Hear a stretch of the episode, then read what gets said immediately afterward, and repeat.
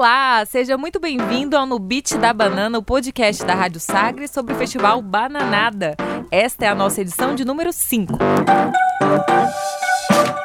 Eu sou a Paula Falcão, jornalista e fundadora da plataforma de conteúdo Aproveite a Cidade e apresento este podcast ao lado de Gustavo Saboia. Oi, Paula.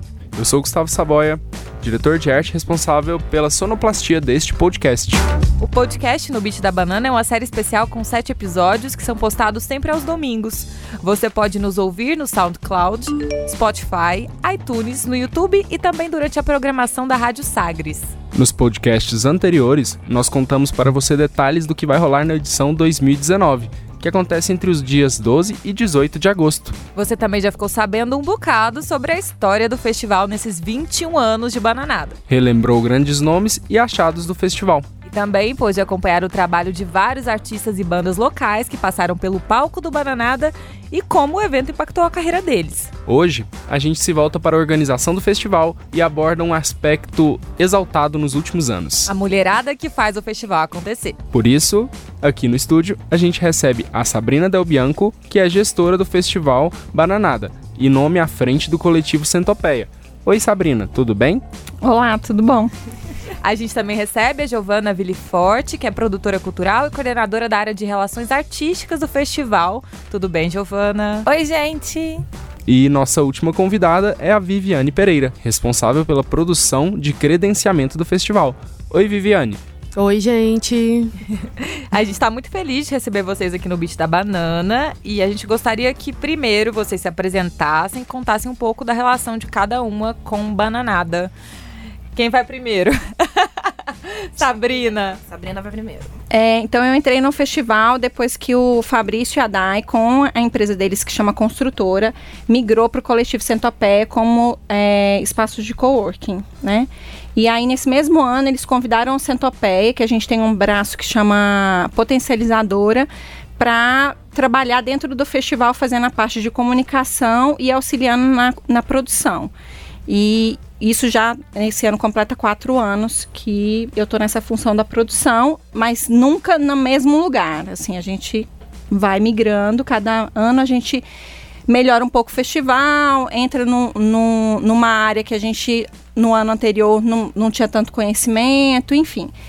E, e essa é a minha história com o festival e, e eu pretendo continuar fazendo a produção do Bananada, que é uma coisa que eu gosto muito de fazer. Hoje são quantas pessoas do Centopeia envolvidas com Bananada? É muita gente? É muita gente, posso fazer essa conta. É quase todo mundo, assim, né? É... Dá umas... Umas oito pessoas fixas. Fora as pessoas que dão suporte da casa, né? Porque aí a gente tem as pessoas que administram Centopeia e essas pessoas que administram Centopeia dão suporte para que a gente faça o Q G lá, para que a gente é, esteja envolvido, né? Tenha limpeza do espaço, tenha toda essa estrutura à disposição. Então, essas pessoas trabalham indiretamente ligados ao festival, né? Que é tipo a Val, tipo Rafa. Mas diretamente são oito pessoas que ficam full time no full time. Bananada. E aí a outra coisa que acontece também do festival é que quando o festival foi para dentro do, do Centopeia, a cadeia produtiva que loca o coworking passa também a ser fornecedor de serviço para dentro do festival. Bacana. Giovanna? Eu achei interessante falar depois da Sabrina, porque eu entrei do Bananada justamente no ano em que o coletivo Centopeia entrou no Bananada. Eu entrei no Centopeia como estagiária de eventos, e eles já me recrutaram para o estágio com... A finalidade. Com a finalidade de trabalhar no Bananada. Então, meu primeiro ano de Bananada foi estágio via Centopeia no Bananada. E meu segundo ano, aí eu virei parte do Centopeia em tempo integral. Continuei trabalhando com os eventos do Centopeia, até migrei para outras áreas do Centopeia. Mas continuei fazendo Bananada. E no ano seguinte, eu fui assistente do Fabrício. E no... Trabalhou pouco, né, Giovanna? Um trabalho, assim, incrível, maravilhoso, não, sem reclamação, é maravilhoso. Mas aí, é, no terceiro ano eu fui produtora geral com os meninos, porque no terceiro ano, que foi ano passado, a gente tentou um modo de gestão que era, que eram umas gestões que eram divididas, então a gente não tinha cargo muito específico com nome. Era, eu era do núcleo de gestão geral. A gente aplicou uma metodologia ágil na produção do festival. Então a gente é, começou a aplicar o Scrum para fazer o planejamento. Então, a gente dividiu em três é, macro áreas, e aí cada área tinha, a gente montou sua equipe, e aí não tinha as funções, era a responsabilidade daquela equipe resolver aquele núcleo do festival. E aí tinha o núcleo de produtores por área, eu era na área de produção, do núcleo de produção. Esse ano, que é o dois mil e dezenove, eu me mudei para São Paulo, junto com a, não junto, mas Fabrício e a Dai também se mudaram para São Paulo, e aí o núcleo artístico ficou lá. Então agora eu sou coordenadora da área de relações artísticas nesse ano. Mas você era público do festival antes de trabalhar? Então, minha história com o festival é muito emocional, e talvez eu chore já, mas ninguém vai ver choro no podcast. É, eu sou público do festival desde os treze anos de idade, e eu, o Bananada começou em noventa e seis... oito? Fazer a conta é difícil, oito. Né? Mas faz vinte e um anos. Mas assim, é, então, eu, tenho, eu vou fazer vinte e quatro esse ano. Então eu basicamente cresci junto com o Bananada em Goiânia. Meu, meu primeiro Bananada foi com treze anos. E aí, dois, dois mil e dezesseis foi meu... dois mil e quinze foi meu último Bananada como público. Eu fui em todos, sem exceção. E com o máximo de dias possível, e todos os showcases, etcétera. Eu era ultra público do festival. E o motivo pelo qual eu me tornei produtora foi porque um dia eu queria fazer o Bananada. E meu primeiro trampo de produção foi fazer o Bananada. E hoje em dia eu sou produtora, é minha profissão. E foi porque eu comecei no Bananada e no Centopeia. E agora eu faço outras produções, trabalho com outras coisas, sou freelancer. Até saí da produção tanto de eventos, agora eu tô fazendo produção mais de artístico. Mas tudo por conta do Bananada, assim. Minha história é muito pessoal. E a Vivi? Eu sou responsável pelo credenciamento. Comecei, entrei no Bananada no ano passado, é, na loja. Eu... fazia só a entrega, a troca de, de, de ingresso para pulseiras dos pacotes é, prata e ouro. E esse ano eu tô responsável pelo credenciamento de todo o público que passa pelo festival. Quem compra os pacotes, é, bronze, prata e ouro, e fornecedores, colaboradores, uh, os patrocinadores, imprensa, bandas... Então, todo mundo que tá com a pulseirinha no braço, essa pulseira passou por mim. Você conhece todo mundo. Eu conheço pelo menos as pulseiras de, nos braços de todo mundo, passou pela minha mão. E Vi, mas você, você tem uma relação anterior com o festival, antes de trabalhar? Eu tenho uma relação não tão dedicada igual das meninas, igual da Giovanna, que tá desde muito tempo no... É, nesse, nessa, nesse rolê, nesse rolê né? né? Seguindo o festival. Eu fui em alguns quando era no Martins Sererê. No, fui, acho que no primeiro, no, no Oscar Niemeyer. Mas não, não é seguido todos os anos e sendo uma pessoa fiel, que, enfim, trabalho. Às vezes, é, como eu sou produtora também, então... Tá sempre trabalhando. Enfim, né? Às vezes o trabalho nos, nos atrapalha um pouco para participar, para aproveitar. Eu queria perguntar para vocês, porque faz alguns anos que a gente ouve que são as mulheres que fazem o Bananada acontecer. Apesar disso, há a percepção que no início a organização era predominantemente masculina. Como que foi o processo de conquistar esse espaço? É, eu acho que, que de quatro anos para cá a gente tem esse aumento mesmo do número de mulheres no, no festival, assim. E na verdade não foi uma coisa pensada, foi só uma coisa que aconteceu, né?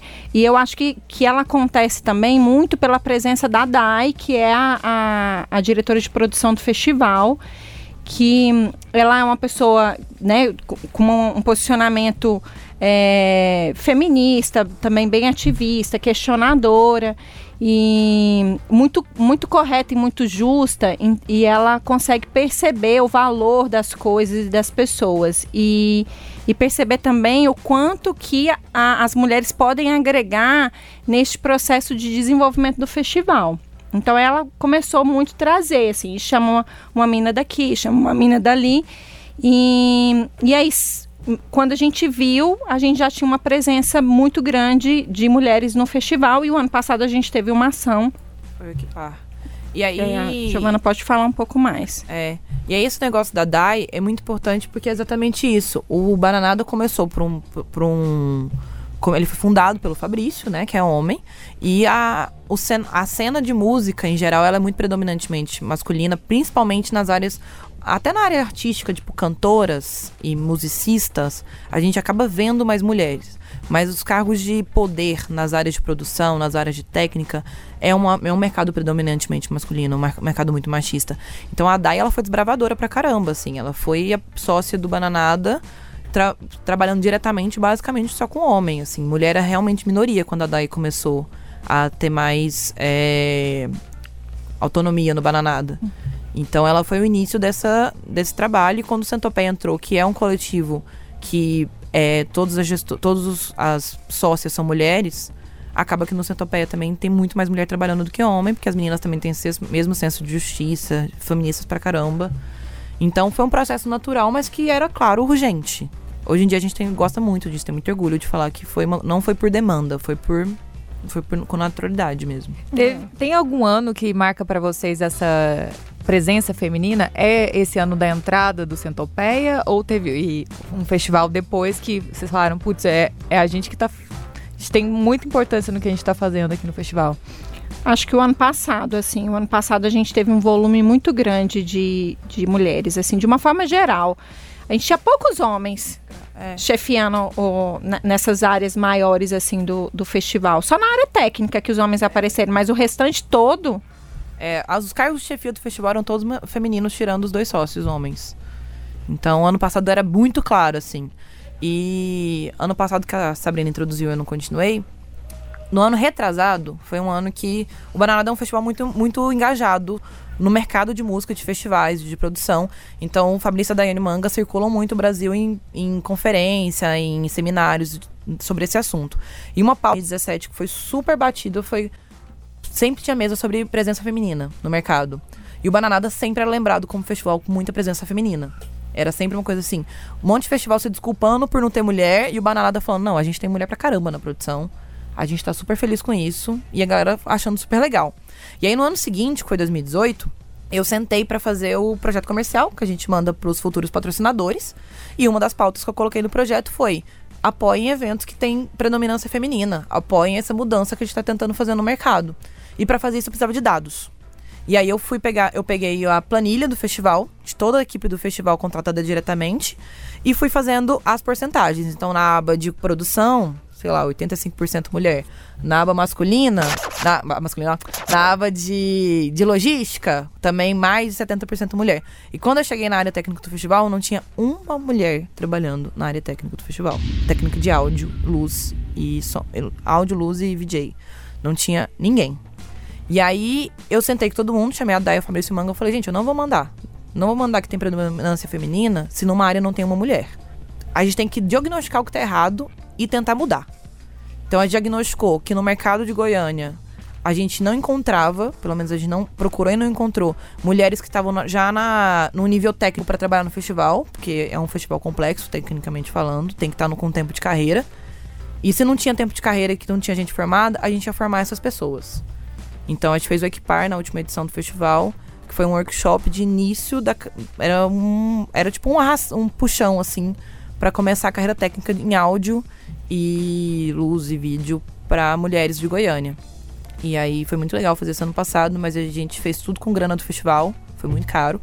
E esse ano a gente não conseguiu captar patrocínio pra fazer essa ação. E a gente não conseguiu bancar sozinho, porque ela é uma ação que demanda muita coisa. Demanda logística, a gente tem que trazer seis mulheres de vários pontos do Brasil, pagar cachê, tarará, é um curso, tem que ser pensado.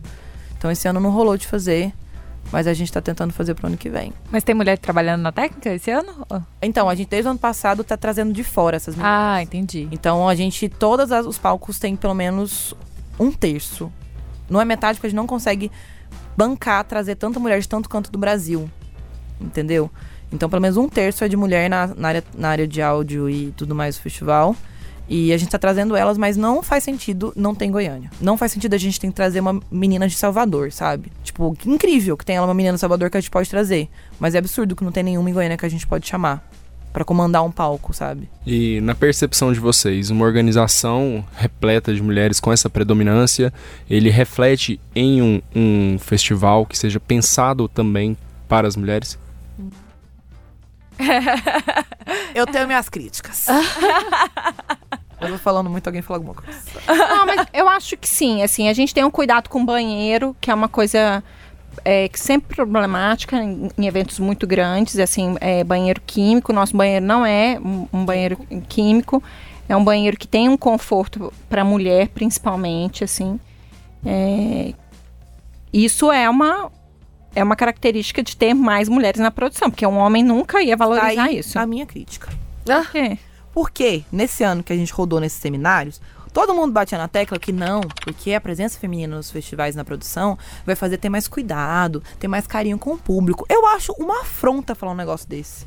Porque você tá trabalhando, você tá amassando ainda mais o discurso de que homem não precisa, não é cuidadoso por natureza, de que homem não pensa, na, não pensa com carinho nas coisas. Tudo bem que eles foram construídos pra isso, mas a gente não pode ficar insistindo nessa coisa de mulher é maternal e sabe cuidar. A gente é competente, a gente pensa em todas as áreas. Da mesma forma não que é. Os homens também podem Deveriam ser. pensar. Sim. Pensar no banheiro é parte do trabalho. Se importar com o processo no festival da pessoa estar confortável é parte do trabalho. Eu acho de verdade que essa coisa de falar mulher importa com alimentação, mulher importa com banheiro, mulher importa com o teu de sentar, é querer fazer a profissional mulher ser lembrada como mãe. São características de cuidado das pessoas, que são características maternas que as pessoas acham. Mas a gente pode trazer aí para essa questão da prática, de fazer um, um festival pensado para mulheres também, é, as questões sociais, essa preocupação com uma programação engajada, ah, com uma programação que, com artistas que estão falando o mesmo discurso do festival? Sim, uhum. sim. Principalmente quando a gente começa a falar publicamente do nosso posicionamento feminista. Quando você publicamente fala que é feminista, a gente como mulher na produção não pode deixar coisas que a gente não concorda acontecerem, porque a gente vai ser cobrada. Porque mulher, quando se posiciona como feminista, ela é cobrada sobre o que ela se posicionou. Homem até não. Então, se a gente deixa um artista que tem um discurso machista tocar no festival, a gente, as pessoas vão questionar. Por que, que a Giovanna, que é feminista, a Sabrina, que é feminista, a Vivi, que é feminista, não falaram nada quanto a isso? Então... A gente já teve algumas situações similares, sim. Né? Então, é o, no... o posicionamento político do festival vira o nosso posicionamento político. A Giovanna tem uma função mais relacionada à produção artística, mas a Vivi e a Sabrina não, né? Vocês todas podem dar esse palpite, então? Sim. Sim. Todo mundo. Tem uma...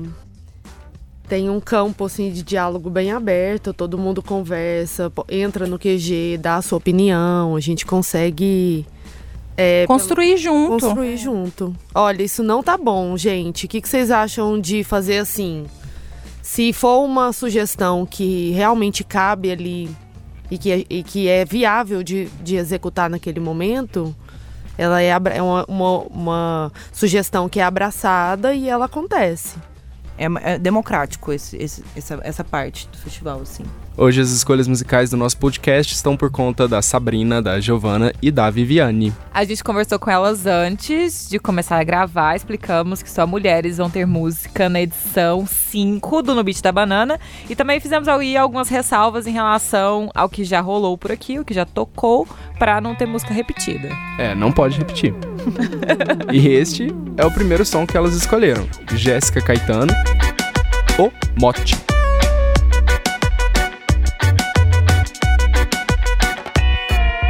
Vem pegando impulso na ginga da minha fala.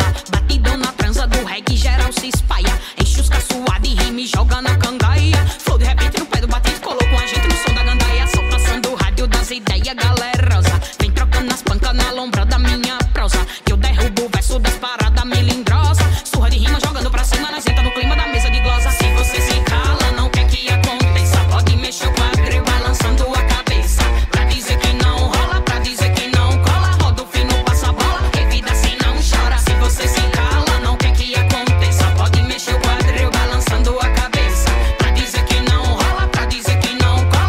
Roda o fino, passa a bola, que vida assim não chora.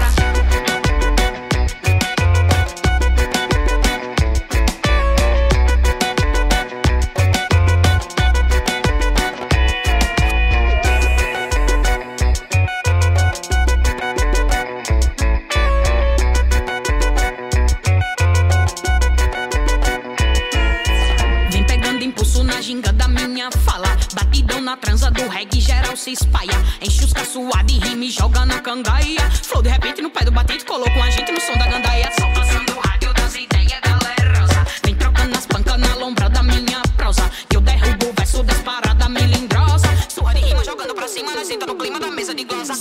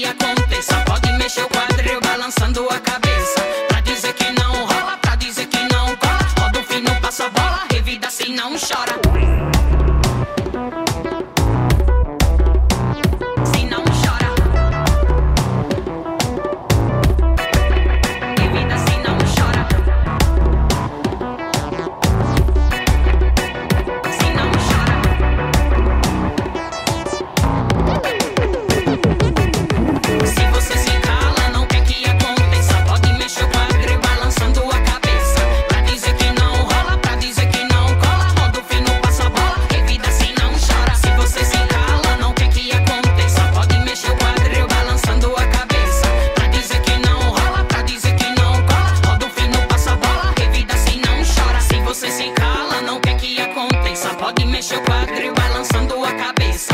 Pra dizer que não rola, pra dizer que não cola. Roda o fino, passa a bola, revida assim não chora. Você está ouvindo No Beat da Banana, o podcast da Rádio Sagres sobre o Festival Bananada. A apresentação é de Gustavo Saboia e minha, Paula Falcão.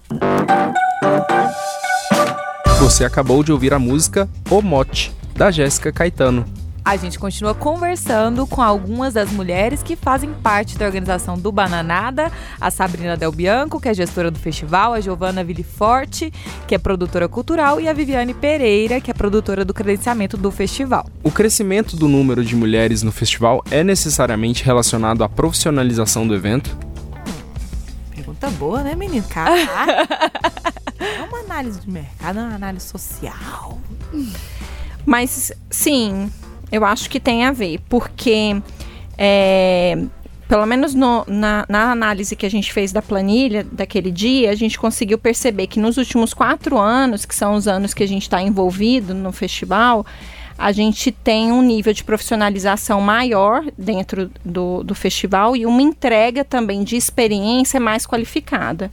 Então, quando o Fabrício chega e fala que a gente tem um atendimento e uma entrega de festival é, mais profissional do que os outros festivais do, do Brasil, que ele roda e que ele consegue ver, que ele é convidado e tal, eu acho que isso não é de uma forma gratuita. Tem a ver com essa presença, sim, feminina. Eu concordo, mas é porque a gente é muito competente. Com certeza. E não é mentidez, não, é porque... Tem que valorizar. A gente tem que reafirmar que a gente sim. é tão competente quanto, não menos. Às vezes, talvez mais. Tô brincando, gente, tô brincando. Homens, não se ofendam, pelo amor de Deus. É, mas acho que essa, essa questão, ela vem, inclusive, por conta disso mesmo. A gente, enquanto público, a gente vive o festival também. O Saboia tem um currículo aí gigante, de década. É, acho que eu fui batido hoje. É, hoje acho que você a apanhou. Giovana, jo, Giovana conseguiu ter mais... O, do número, É que né? vocês não conhecem Fernanda Machado, que é a nossa gestora de comuni- uma das gestoras de comunicação do Bananada, que tem uma foto dela no Bananada de noventa, sei lá o quê, na frente do palco no show da M Q N. Não, então a gente já vai usar esse podcast aqui para convencer a Fernanda de que ela vai vir dar entrevista na edição sete. E ela sabe tudo das músicas, ela sabe das bandas, ela sabe de cada conceito do festival, ela realmente foi em todos, assim, ela é muito engajada no Bananada. Ela tem super orgulho de trabalhar e fazer a comunicação do festival. Porque legal. Ela viveu, assim, ela foi muito público. É mesmo. Nossa, separei uma pergunta aqui específica pra Sabrina no nosso roteiro. Yeah! Que eu soube que a Sabrina é a mulher das planilhas e dos números. Maravilhosa, inclusive. Então, a pergunta tem a ver com o nosso próximo podcast, o de número seis. E é, o Festival Bananada é um negócio sustentável? Olha, ele tem potencial de ser. Ele ainda não encontrou o seu ponto de equilíbrio. Por que que ele não encontrou o seu ponto de equilíbrio? Porque ele é um festival muito, ca- muito caro. É um festival que custa é, mais de um milhão e oitocentos. Desse valor, em termos de cinquenta por cento é gasto só com programação de artístico. E isso envolve a logística desse artístico. A gente tem um número é, mais de, de cem programações artísticas durante a semana. Então isso é um volume... É, muito significativo para o festival. Para a gente trazer esse número de, de atrações, atrações culturais, né, de música de uma forma geral, e não ter uma estrutura adequada para poder atender o público que vem assistir essas pessoas, aí a gente teria um, um problema de entrega aí dentro do festival. E é um festival onde o ingresso é muito barato. Se você falar assim, ah, eu tô pagando cinquenta reais no meu ingresso do dia para assistir aquela quantidade de shows que ele te oferece, se você for pôr na ponta do lápis, que a gente fez essa conta o ano passado, era uma conta assim, é, de três reais por show que a pessoa pagaria.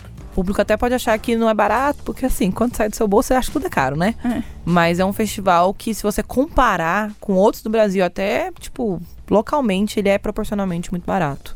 É. Então, a gente precisa ainda encontrar essa equação aí para fazer esse ponto de equilíbrio. Aonde que a gente poderia ter esse ponto de equilíbrio? Se a gente tivesse mais incentivos é, do governo, que a gente não tem. Hoje o festival ele, é, não recebeu nenhum fomento de nenhum, nem, nem lei, nem lei Rouanet, nem nada. E o governo ele não ajudou financeiramente nem estruturalmente com nada do festival. Isso é uma coisa que, que afeta. É, a gente tem um volume de patrocinadores significativas, mas ainda não é um volume suficiente para cobrir esse ingresso muito barato. Então, nos últimos três anos, a gente tem feito essa, esse equilíbrio dos pratos para fazer tudo funcionar da forma que a gente gostaria. A gente tem feito alguns desenhos de negócio daqui para frente, para a gente poder tentar diluir isso ao longo do ano, para não ficar centralizado só no festival mesmo. E o festival ele precisa ser pensado como um negócio e não só como um evento datado dentro da cidade, onde eu, eu paro três meses, faço o festival, mas ele precisa continuar ao longo do ano todo, com ações de comunicação, com outras ações pulverizadas e associadas com outras produções locais. A gente fomenta, se a gente pegar assim, né, desse volume de recursos do festival, é um volume muito grande de recursos que, de contratações locais. Então, isso dentro da, da sociedade e dentro dos, do, dos fornecedores locais, é, é um giro muito grande financeiro, que também afetaria o festival não acontecer. Então, assim, essa grana não, não entrar para os grandes fornecedores ou as pessoas que trabalham no festival afeta financeiramente, é, culturalmente, o cenário local. Então, ele tem esse papel, e esse é, é um papel importante que o governo precisa entender, a sociedade precisa entender, os patrocinadores precisam entender. Ele é muito mais do que um show de música, ele tem um impacto mesmo real, econômico em Goiânia. De turismo, a gente traz muita gente de fora, a gente tem mais de mil, mil ingressos vendidos pra, só para São Paulo esse ano. Vem muita gente de fora. Ano passado eu tinha uma galera chegando do Acre, do Amapá. Chegava na, na loja do credenciamento com a mala. Eu acabei de chegar do aeroporto, da rodoviária, vim pegar a minha pulseira. Super empolgados. E o que eu, eu no, no credenciamento percebo, às vezes, é que do, do público de Goiânia, algumas, de algumas pessoas, falta uma... Falta um reconhecimento do festival é, que acontece aqui na, na sua cidade. Você não precisa pegar um avião para ir curtir bandas legais. Um festival super massa, que tem toda uma história, tem todo um engajamento político. É, a pessoa consegue pagar caríssimo em um festival em outro lugar para ver assim, até as mesmas pessoas e não consegue...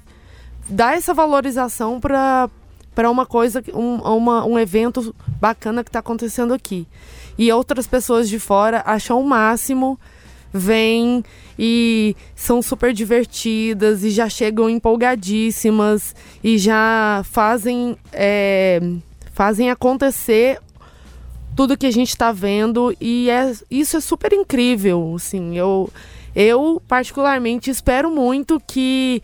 Cada vez mais as pessoas daqui de Goiânia valorizem e, e percebam que é uma coisa que está um, um evento tão legal, tão bacana.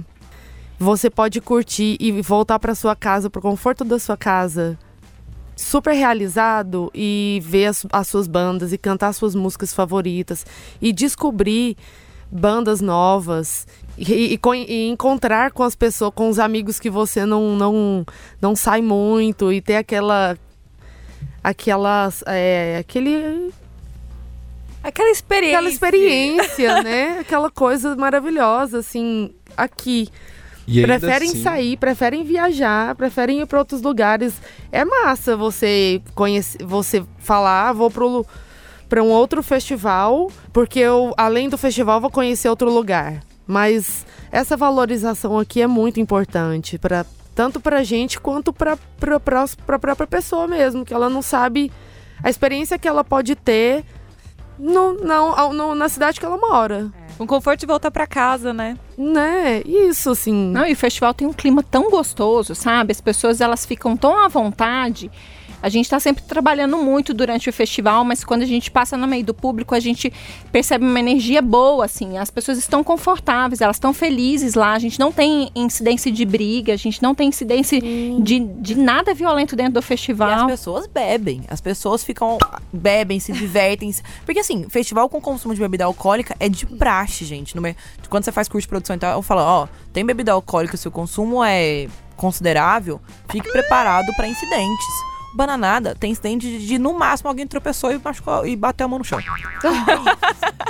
A gente não tem incidente de briga, nem, nem briga sem bater. Tipo, briga de bate-boca a gente não tem no Bananada. É tranquilo mesmo. Ano passado eu tinha um doguinho incrível. Eu segui ele o tempo todo, que eu passava por ele e falava, oi, cachorro lindo, e criança. Volta aqui. Cachorro, criança. É. Totalmente... Maravilhoso. Maravilhoso. A gente gosta muito. Eu também. Oi, Saboia. Oi. Porque aquela hora eu ia falar ainda assim, um festival que, que ainda valoriza a cena profissional local, né? Que se preocupa em, em trazer profissionais que são, têm a competência de lidar com esse alto nível profissional e que são da cidade de Goiânia, é. que são daqui do nosso estado. É, eu fui formada pelo Festival Bananada, pelo Coletivo Centopeia, assim. assim. Então, olha o tanto que é transformador para a cidade, você formar profissionais. A continuidade é muito importante. É um papo muito, muito antigo que a gente tem aqui em Goiânia e então em outros lugares quando a gente fala sobre festivais. Festivais de música têm que ser valorizados pela sua continuidade. Uma festa, um evento que acontece uma vez e ou nunca aconteceu ou provavelmente não vai acontecer de novo, ela, claro, tem super seu valor. Um show que vai acontecer agora pela primeira vez tem super seu valor. Mas manter a continuidade de eventos que acontecem há dez, cinco, vinte e cinco anos é muito importante. Porque a continuidade, ela proporciona que a gente consiga formar profissionalmente uma cadeia, que você consiga formar politicamente, socialmente um público. No primeiro ano a pessoa entende, a, curte uma banda, vai conhecer outro estilo musical. No segundo ano ela a, amplia o gosto dela. Ao longo de vinte e um anos, o Bananada formou uma geração. Claro que a gente não está falando que a gente mudou a Goiânia inteira, mas existe, de, com certeza, porque eu faço parte dessa geração, uma geração de pessoas que mudou pelo menos o gosto musical e o gosto cultural, mudou não, construiu o seu gosto musical e cultural a partir do Bananada. Então o Bananada existir e continuar existindo é muito relevante, muito importante.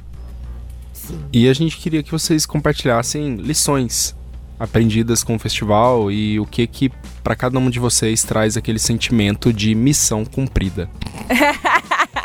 O produtor não tem sentimento de missão cumprida não, galera. Tá tudo sempre meio tá ruim. Tá sempre faltando alguma coisa, precisando não, corrigir é. alguma coisa. Nossa, missão cumprida não existe. Quando, quando o festival fecha a porta, vai todo mundo embora, tem que desmontar ainda. É, missão cumprida, quando a gente olha pro estacionamento, não vê mais nada. É assim? Missão cumprida. Definiu bem. Ah, vai, mas vai. E aquelas lições? Vai, gente. Que ficam... É, eu, eu lembro aqui que, tipo, no primeiro podcast a gente fez uma pergunta parecida pro Manga. Ele chorou, né? Não. Quase. Não, não chorou, mas ele falou do que, que vai mudar pro festival desse ano, né? Então é mais ou menos isso. O que, que, que, que, aprender, que, que vocês aprenderam que, ou, que vai se repetir ou que não vai de jeito nenhum? Mas aí esse é pra vida ou para o festival? Pode ser pros dois. Né? Assim, porque tem coisas que a gente pega pra gente é. e tem coisas que é pro festival, né? Do festival para a vida e da vida, vida para, para o festival. festival. Poético, hein? Podcast, olha isso. Podcastal, essa pergunta pra caramba. Assim, é, o grande desafio que a gente tem é sempre lidar com pessoas, né? O festival ele é feito para pessoas e por pessoas. É... é... E são pessoas muito diferentes, pessoas é, com uma bagagem e com um jeito de fazer o trabalho muito diferente. E, e aí essas pessoas se juntam para fazer um trabalho temporário. É um desafio a gente encontrar e, e juntar esses ritmos para que isso gire uma engrenagem de um resultado interessante. Isso é um, um grande aprendizado e, ao mesmo tempo, ele é um grande desafio. Por que que ele é um grande desafio? Porque todos os anos entram pessoas novas. Então, assim, uma coisa que a gente resolveu no ano anterior, no próximo pode ser que não funcione tanto. Então, quando no ano passado a gente é, começou a aplicar a metodologia do Scrum dentro da produção, ele veio muito assim, primeiro para a gente igualar essa, essa equipe, para ela, ela ter o mesmo grau de responsabilidade. Então, a gente trabalha com nível horizontal, o que gera mais autonomia, gera mais engajamento, as pessoas elas, elas se envolvem mais. Mas, ao mesmo tempo, é, tem aquelas frustrações, né? De você falar assim, eu não consegui é, fazer com que essa pessoa estivesse alinhada aqui dentro da, da nossa expectativa mesmo. Essas frustrações acontecem. Todos os anos a gente tem uma lista grande de coisas, assim, tipo, é, eu tenho umas metas por ano, assim, do festival, assim. Tipo assim. Eu tô rindo porque ela é maníaca com essas metas. É, eu tenho, tipo assim, e eu coloco ela pra mim mesma, eu não falo pra ninguém, mas tipo assim, teve um ano que eu era a louca da, da, do credenciamento. Não existia a área de credenciamento ainda no festival de uma forma sistematizada. Eu falei assim, essas pulseiras não vão sair daqui de qualquer jeito, isso não pode acontecer, a gente precisa ter uma lista, não sei o quê. Aí eu virei a maníaca dessas, dessas pulseiras, assim. É, então, todos os anos eu coloco uma questão para mim que eu quero melhorar dentro do festival, assim.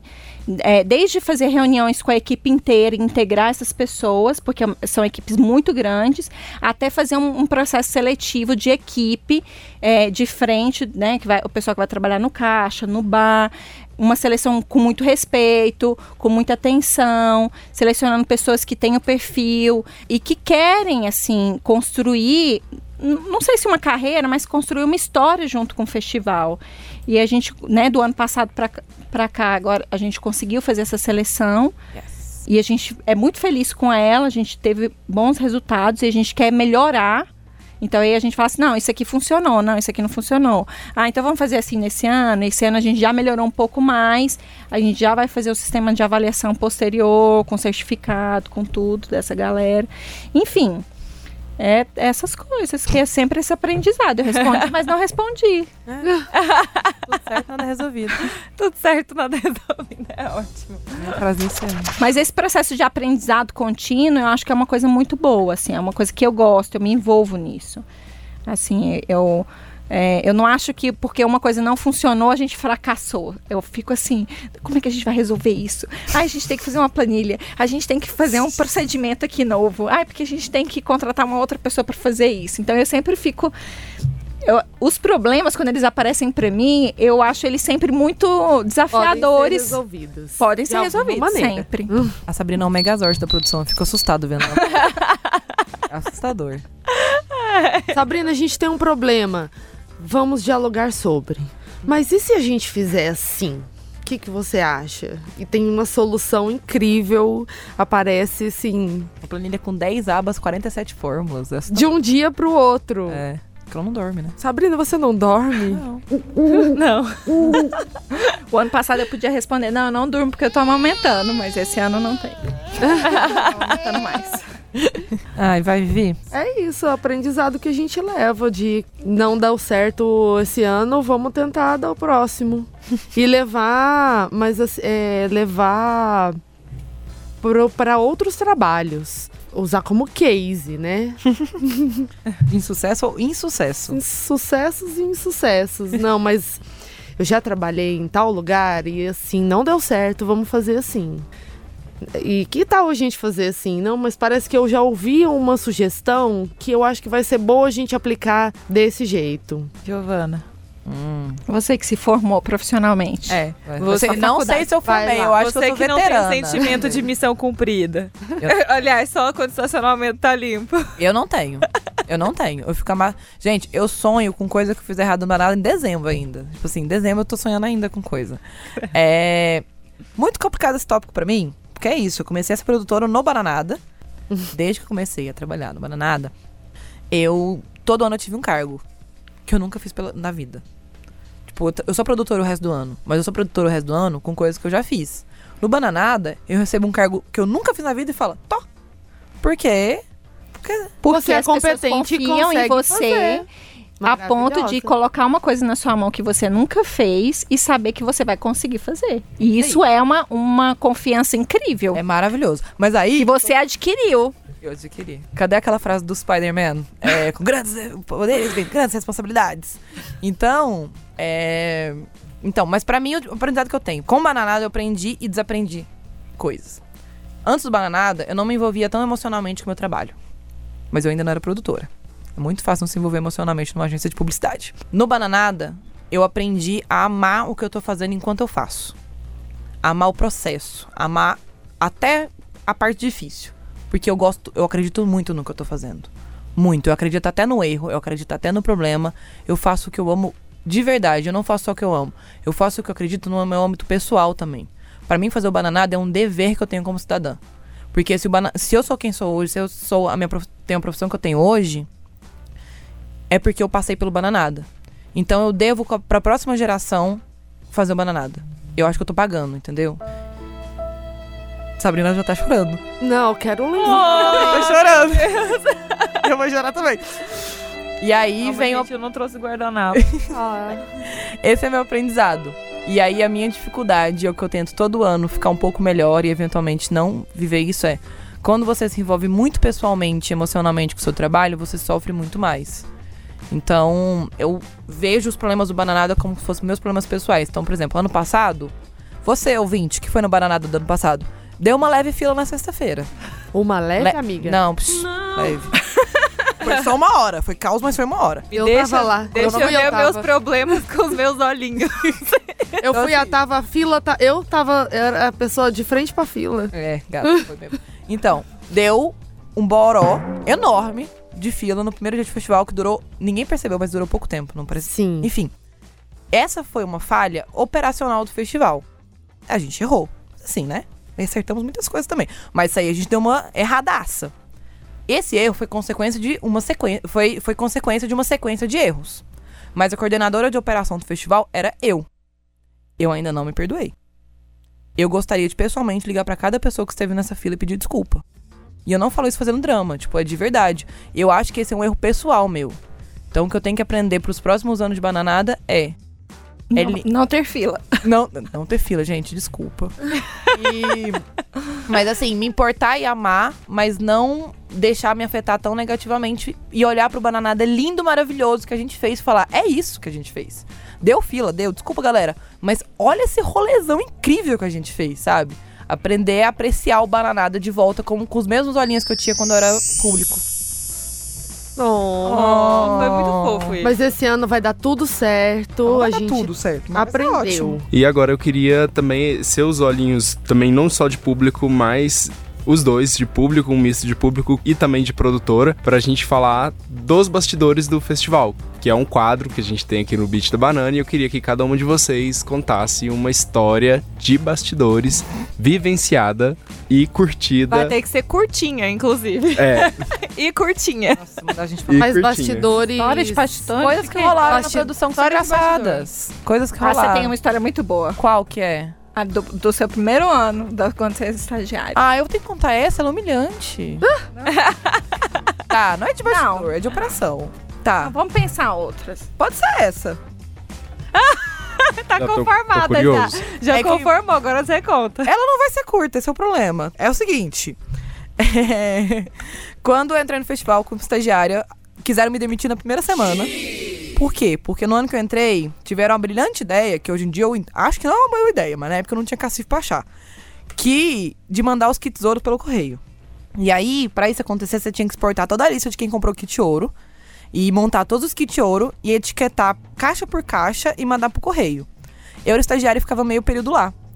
E aí, resumindo da história, eu confundi foi tudo. Eu, eu, eu, saí, eu deixava os papéis em cima da mesa, saía pra ir pra faculdade, quando eu voltava os papéis tinham sumido. Eu não tive coragem de contar pra ninguém que eu sumi os papéis, então eu fui etiquetando tudo de novo. Eu sei que nesse ano teve galera que recebeu três kits, teve uma galera que recebeu um, teve uma galera que não recebeu kit. Aí depois ele mandou, tá, gente? Mas assim, e aí essa, a Daiane, minha chefinha maravilhosa, gritava no, no, no Q G quando eu não tava lá: eu vou demitir essa estagiária! Mas o lado bom é que ela achava que meu nome era, meu nome era Natália. Adoro. Quando ela descobriu quem eu era e meu nome, ela não me associou com a menina que errou os correios. E eu nunca fui demitida. E eu tô aqui quatro anos depois. Essa é a minha história. Obrigada. Mas agora ela já sabe. Agora ela sabe, ela joga na minha cara sempre que possível. Todo mundo joga. Nossa senhora, Giovanna, imagina o desespero. Nossa, imagina Giovana. A perda que seria perder a Giovanna, né? Pois Olha, é. Imagina, ninguém pra contar a piada no, no Q G e não deixar ninguém trabalhar. Olha que loucura. Imagina. E aí, tá? Ai, teve um ano... Que? Teve um ano... É, a gente tem acesso, como produção, à parte de trás do festival, né? Que é a parte toda montagem. E aí, a gente... É, os banheiros são de octanorme e eles têm uma, umas bags de água. E aí teve um ano que a gente tinha uma bag de água que tava vazando muito. A Giovanna já tá rindo. É, e aí tava lá, eu e a Liz atrás de como que a gente ia resolver esse vazamento dessa, dessa bag, desse cano. E a gente não conseguia resolver, e não, a gente não tinha ferramenta, não tinha nada, mas a gente achou uma, uma sacola e um chiclete. Foi esse vazamento. A gente foi muito Eu ninja. Já fiz isso com banheiro químico. Nossa. Daqueles que tem torneirinha. Outra, outra... Sensacional. Eu não sabia dessa isso história. Isso é produção, viu? Vou te falar. MacGyver. MacGyver. Megazord da produção, eu tô falando. É mano. Verdade. Outra anedota boa de produção foi o ano que Sabrina pariu. Sei lá, quanto tempo antes do festival? Um mês? Dois meses. Dois meses antes do festival, Sabrina teve um neném. E quem abriu o festival todos os dias naquele ano era a Sabrina. Ela ia com o neném e recém-nascido, neném. Usando uma blusinha do Bananada. Sete horas da manhã. Sete horas da manhã, quem abriu o festival era a Sabrina. Meu Deus. Com o neném. Foi lindo. Tá aí, lindo, forte e falante. Bananístico. Bananístico, gracinha. Eu queria do Bananada. Falta você, Vivi. Barrei várias pessoas importantes, mas eu não lembro o nome das pessoas do ano passado. Por isso que ela botou serviço. Tem que barrar mais. Não pode, seu nome não está na lista. Imprensa. Entrando... Ah, eu já barrei... Mídia Ninja. Tu barrou Mídia Ninja? Gente, mas o Mídia Ninja, Ninja, mas tipo assim, eu sou do Mídia Ninja, e cadê? Com, que, como que eu vou saber que você é Mídia Ninja? Mas... Aí apareceu, uma, em algum momento alguém apareceu e falou: ah, é Mídia Ninja, pode deixar entrar. É que o Mídia Ninja, gente, eles são muito Muitas pessoas, pessoas do mundo. Não, eles são pessoas do mundo, assim, eles não usam pulseira, eles aparecem em qualquer horário. Por isso que eles são maravilhosos, porque eles se autogerem. Ninja, gente, oi, Ninja. Né, Mídia Ninja, de repente ele surge de trás do container, assim, já teve, mas já deu bar... Alguém já barracou, Vivi? Ano passado, assim, né, por causa dessa... Em fila. Dessa pequena fila, uhum. Houve uns, alguns barracos que a gente tinha que chamar a pessoa num cantinho e falar: então, você pode aguardar só um minutinho, assim, que a gente tá tentando te fazer entrar, encontrar uma pessoa ali pra resolver esse problema. Algumas vezes. Tem muito mas... truque. É. Truque da galera. Mas uma coisa, para ajudar a gente a evitar a fila, é retirar as pulseiras com, com antecedência. antecedência. Você, pessoa que está escutando esse podcast no domingo? Por favor. É, no do... Você... domingo. Dá no tempo. No domingo sai, mas já fica, fica para sempre na internet. É. Então já... Sempre, gente. Fica a dica do credenciamento. De dois mil e vinte e um. De, do sempre. Ano que for que estiver ouvindo esse podcast. Sempre vá com antecedência. Buscar sua as suas pulseiras. É ótimo. E facilita a vida da Vivi, né? Gente, facilita a vida de todas as Vivis do credenciamento. E a sua também, que você já vai chegar ali. Você pode ostentar a sua pulseira na, no, pros amigos, falar assim: ih, já peguei, ó. Balança a pulseira na cara do amigo. Pode entrar lindo e pleno, saltitante. Saltitante, não precisa pegar a fila para pegar a pulseira, é, pegar a fila da pulseira no dia do evento, que é uma loucura. Facilita todo o rolê da produção e, de, e o seu também. Você pode, né, gastar uma meia hora mais ali no banho pra ficar lindo e cheiroso, pra encontrar o arroba. Ah. Não é? Maravilhoso, ah. gente. Vamos lá, gente, pro próximo quadro do No Beat da Banana, que chama Imperdível no Bananada. E aí é uma diquinha de cada um do que assistir. E aí o detalhe é que a gente quer saber se você vai ter a possibilidade de assistir esse show. Porque quando vocês ficam nos bastidores, nem, nem sempre, sempre vocês têm a oportunidade de ver o show. É tipo, indique e fala, vou ver ou não. A minha indicação desse ano, os shows que eu gostaria muito de ver, mas eu duvido muito que verei, pois não dá. É, a gente fica muito atarefado e per- na frente do palco é onde tem menos serviço pra fazer. É, pra mim, um show que eu vi recentemente, mas eu quero ver de novo completo, é da Jéssica Caetano, que eu indiquei ela hoje. Que ela é uma, é uma mulher lá de Pernambuco. Ela canta rap, mas é meio repente, é muito louco, é muito massa. O show dela é... Ela é uma pessoa sozinha no palco, tirando, ela não vai com banda.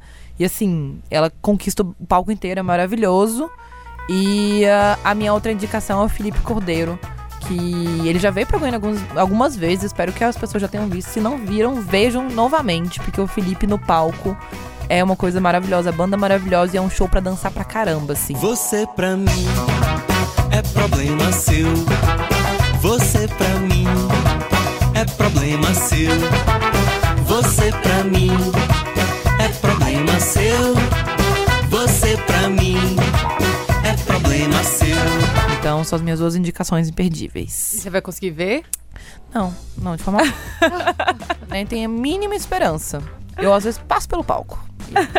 Veja um relógio. Oi, Felipe. Oi, Felipe. Tchau, Felipe. Felipe. É isso. Sabrina? Então, eu... Indica uma comida. Co... Hã? Indica comida. Comida. Comida. Nossa. Ah, eu só posso indicar. É imperdível no Bananada, né? Comida é, também. É. Imperdível é o suco com, adoçado com caldo de cana. Que vai ter... E a Emiliana, com o restaurante que a gente tá montando, que vai ter, assim, umas comidas maravilhosas. Essas duas indicações de comida. Então, vá faminto. A Emiliana é uma chefe de Goiânia que a gente convida para montar o restaurante do Bananada. Então, a gente monta um restaurante é, só no, nesses três dias, que é o da Arena. E ela faz um cardápio específico para o festival.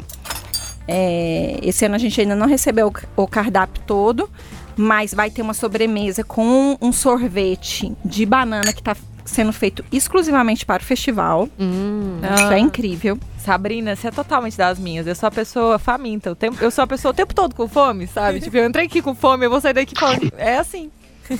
E a hora que eu estiver escutando esse podcast, a qualquer hora que eu estiver escutando, vou estar com fome. As primeiras fichas que eu compro no festival são pra comer. Correto, correto. Corretíssimo. Um pé de pizza, um, pé de pizza, um chubáquinas, uma comidinha da Emiliana e uma sobremesinha também. Uma sorvete. Muito sorvete. Tour gastronômico no Bananada. Circuito gastronômico de Goiânia Rock City, já fizemos. Era incrível. Nossa, hot dog de raça era... Nossa, lendário hot dog de raça. Sim. Hum. Viviane? Gostaria de ver todos? Gostaria. Vou ouvir todos? Talvez. Depende de onde eu estiver, do pontinho. Mas Luísa Leã é uma que eu... Eu choro para lhe lavar o doiá e canto para lhe dizer que eu danço nas ondas do mar, sou Iabá, pro meu povo na terra tremer. Maravilhosa. Que mulher. Jalu também ia me citar. Eu gostaria muito de passar pelo menos na frente do palco enquanto eles estiverem cantando, pra cantar ali uma, pelo menos uma musiquinha no caminho de estar tá resolvendo alguma coisa. Minha indicação, super. Luísa Leã, gente, não percam. Ninguém tá com esperança de viver esses shows ou de comer. Comer dá, dá pra comer, não dá, Sabrina? Comer é mais fácil. Ah. Porque a gente passa é. atrás do restaurante assim, a Só gente ganha uma... É. Muito bom. Backstage. Uhum. Saboia, vamos encerrar. Estamos chegando ao fim desta que é a quinta edição do No Beat da Banana. Já é a reta final da nossa série especial. Já tá acabando, faltam só dois. Ah não, eu vou sentir saudade. É, vai dar saudade mesmo, Saboia. Mas a gente mata mas essa aí, saudade quando... lá no festival mesmo. É, mas daí quando acabar a gente vai estar tá vivendo Bananada dois mil e dezenove. Uhul. Vamos reverberar o que foi a vibe desse Bananada. Exatamente. Vale lembrar aí, né, que temos mais dois ainda. A cada domingo até a abertura do Bananada, que é dia doze de agosto, nós temos um novo podcast no SoundCloud, no Spotify, no iTunes, no YouTube e o No Beat da Banana também toca aqui na Rádio Sagres. A gente agradece a presença da Sabrina Del Bianco, gestora do festival, Giovanna Villeforte, produtora cultural, e Viviane Pereira, responsável pelo credenciamento do festival. Foi muito bom estar com vocês aqui no Beat da Banana. Gente, super obrigada. Obrigada. Obrigada, obrigada gente. Foi... Adorei participar. Ai, que bom. Show. E a gente encerra essa edição com a música escolhida por elas... E é Tristinha com Brunx. Tchau, tchau. Até a próxima, gente. Tchau. É... Beijo.